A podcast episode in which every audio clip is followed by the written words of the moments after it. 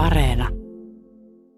Kun minä muinoin elin hiukan vähemmän pyyteettömällä tavalla kokonaan rakkaudelle, saattoi jokin uni yli pitkien kadonneen ajan jaksojen tuoda kummallisen lähelle luokseni isoäidin tai Albertinin, jota aloin rakastaa uudestaan, koska hän unessa kertoi minulle lievennetyn version pesijättären tapauksesta.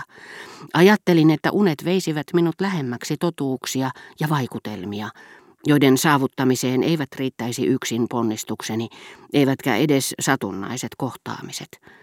Ajattelin, että ne herättäisivät minussa halua ja kaipausta tiettyihin asioihin, joita ei ole olemassa, mikä on edellytys sille, että pystyy tekemään työtä, irrottautumaan tottumuksistaan ja vapautumaan konkreettisista seikoista. Tätä toista muusaa minä en torjuisi, tätä öiden muusaa, joka joskus korvaisi sen toisen.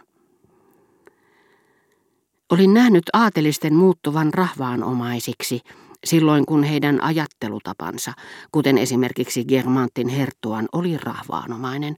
Älä kursaile, hän saattoi sanoa, aivan niin kuin Kotar olisi ilmaissut asian. Olin nähnyt, miten Dreyfusin tapauksen yhteydessä sodan aikana ja lääketieteen parissa uskottiin, että totuus on jokin tosiasia, josta ministereillä ja lääkärillä on halussaan myöntävä tai kieltävä näkemys, ilman tulkinnanvaraa. Mistä johtuu, että röntgenkuva kertoo tulkitsemattakin, mikä potilasta vaivaa, ja että valtaa pitävät todella tiesivät, oliko Dreyfus syyllinen, samoin kuin he todella tiesivät, eikä Rokkia tarvinnut turhaan lähettää itse paikalle asiaa tutkimaan, oliko Sarailla mahdollisuuksia lähteä hyökkäykseen yhtä aikaa venäläisten kanssa vai ei. Elämässäni ei ole hetkeäkään, joka ei olisi auttanut minua ymmärtämään, että on karkea erehdys havainnoida vain ulkoisia asioita, kun asia on päinvastoin. Kaikki tapahtuu meidän mielessämme.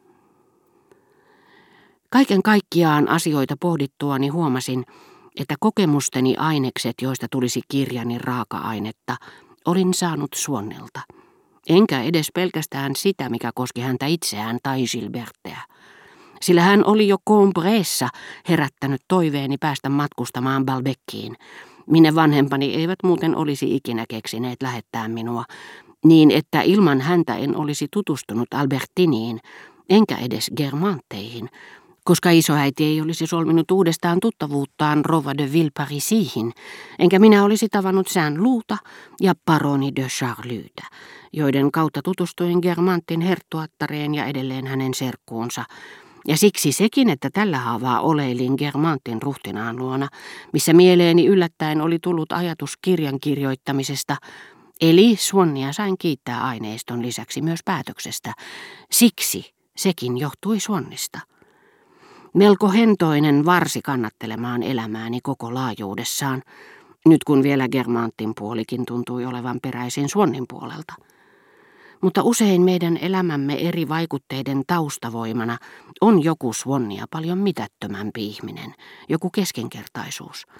Ehkä ei olisi tarvittu kuin kuka tahansa koulutoveri vihjaamaan, että Balbekissa olisi joku sievä tyttö, jonka kanssa voisin maata, ja jotain luultavasti sitten olisikaan tavannut, jotta olisin matkustanut sinne. Usein käy niin, että myöhemmin tapaa jonkun epämiellyttävän koulutoverin, jolle tuskin viitsii kättä antaa. Mutta asiaa tarkemmin miettiessään huomaa, että jostain hänen ohimennen heittämästään sanasta, sellaisesta kuin teidän pitäisi tulla Balbekkiin, on lähtöisin koko elämä ja tuotanto.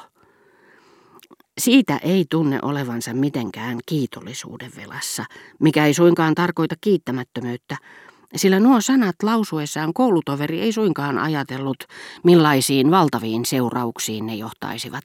Meidän tunneelämämme ja älymme ovat sitten käyttäneet hyväkseen olosuhteita, jotka ystävän ensimmäisestä virikkeestä ovat lähteneet kehittelemään toinen toistaan. Eikä ystävä mitenkään olisi voinut ennustaa esimerkiksi, että minä asuisin yhdessä Albertinin kanssa tai menisin Germanttien naamiaisiin. Ystävän antama virike oli tietenkin tarpeen, ja siinä mielessä meidän elämämme ulkoiset muodot ja jopa teostemme ainekset ovat hänestä lähtöisin. Ilman Suonnia minun vanhempani eivät olisi ikinä tulleet ajatelleeksi lähettää minua Balbekkiin. Silti Swan ei mitenkään ollut vastuussa kärsimyksistä, jotka oli minulle epäsuorasti aiheuttanut. Nehän johtuivat minun omasta heikkoudestani. Ja hänen oma heikkoutensa pani hänet kärsimään odetten takia. Mutta määräämällä näin elämämme kulun, hän samalla sulki pois kaikki muut elämät, joita me sen sijasta olisimme voineet viettää. Jos Swan ei olisi puhunut minulle Balbekista, en olisi tutustunut Albertiniin, hotellin ruokasaliin, enkä Germanttien sukuun. Olisin mennyt muualle, tutustunut eri ihmisiin, ja minun muistini ja kirjani olisivat täyttyneet aivan toisenlaisista kuvista, joita en osaa edes kuvitella, ja joiden tuntematon uutuus houkuttaa minua niin, että saa minut harmittelemaan, etten mennyt mieluummin siihen suuntaan, jolloin Albertin ja Balbekin ranta ja Germantien suku olisivat jääneet minulta ikuisesti tietämättömiin. Jotkin asiat, joista minä varmasti kirjoittaisin, minä tietenkin liitin Albertinin kasvoihin sellaisina, kuin olin nähnyt ne ensimmäisen kerran meren äärellä. Tavallaan olin oikeassa liittäessäni ne häneen, sillä jos en olisi mennyt rantakadulle sinä päivänä, en olisi tutustunut häneen. Eivätkä kaikki nämä ajatukseni olisi lähteneet kehittymään, jolleivät sitten jonkun toisen naisen takia. Mutta olin myös väärässä, sillä se luova ilo, jota jälkeenpäin voi tuntea kauniista naisen kasvoista, on sekin peräisin meidän omista aisteistamme. Ja oli aivan varmaa, että ei Albertin, ei ainakaan sen aikuinen Albertin, olisi ymmärtänyt sivuja, jotka minä kirjoittaisin. Mutta juuri siksi, ja tämä osoittaa, ettei pidä elää liian älyllisessä ympäristössä, koska hän oli niin erilainen kuin minä, hän oli hedelmöittänyt luomiskykyäni tuottamallaan surulla, ja alussa jo pelkästään sillä, että jouduin ponnistelemaan tajutakseni erilaisuutta. Jos hän olisi kyennyt ymmärtämään noita sivuja, hän ei olisi voinut inspiroida minua kirjoittamaan niitä. Mustasukkaisuus on taitava värvääjä, sillä kun taulussamme on tyhjä kohta, se menee hakemaan kadulta tarvittavan kauniin tytön. Jos tämä ei enää ole kaunis, hänestä tulee pian uudestaan sellainen, koska nyt olemme hänestä mustasukkaisia ja hän täyttää tyhjän kohdan.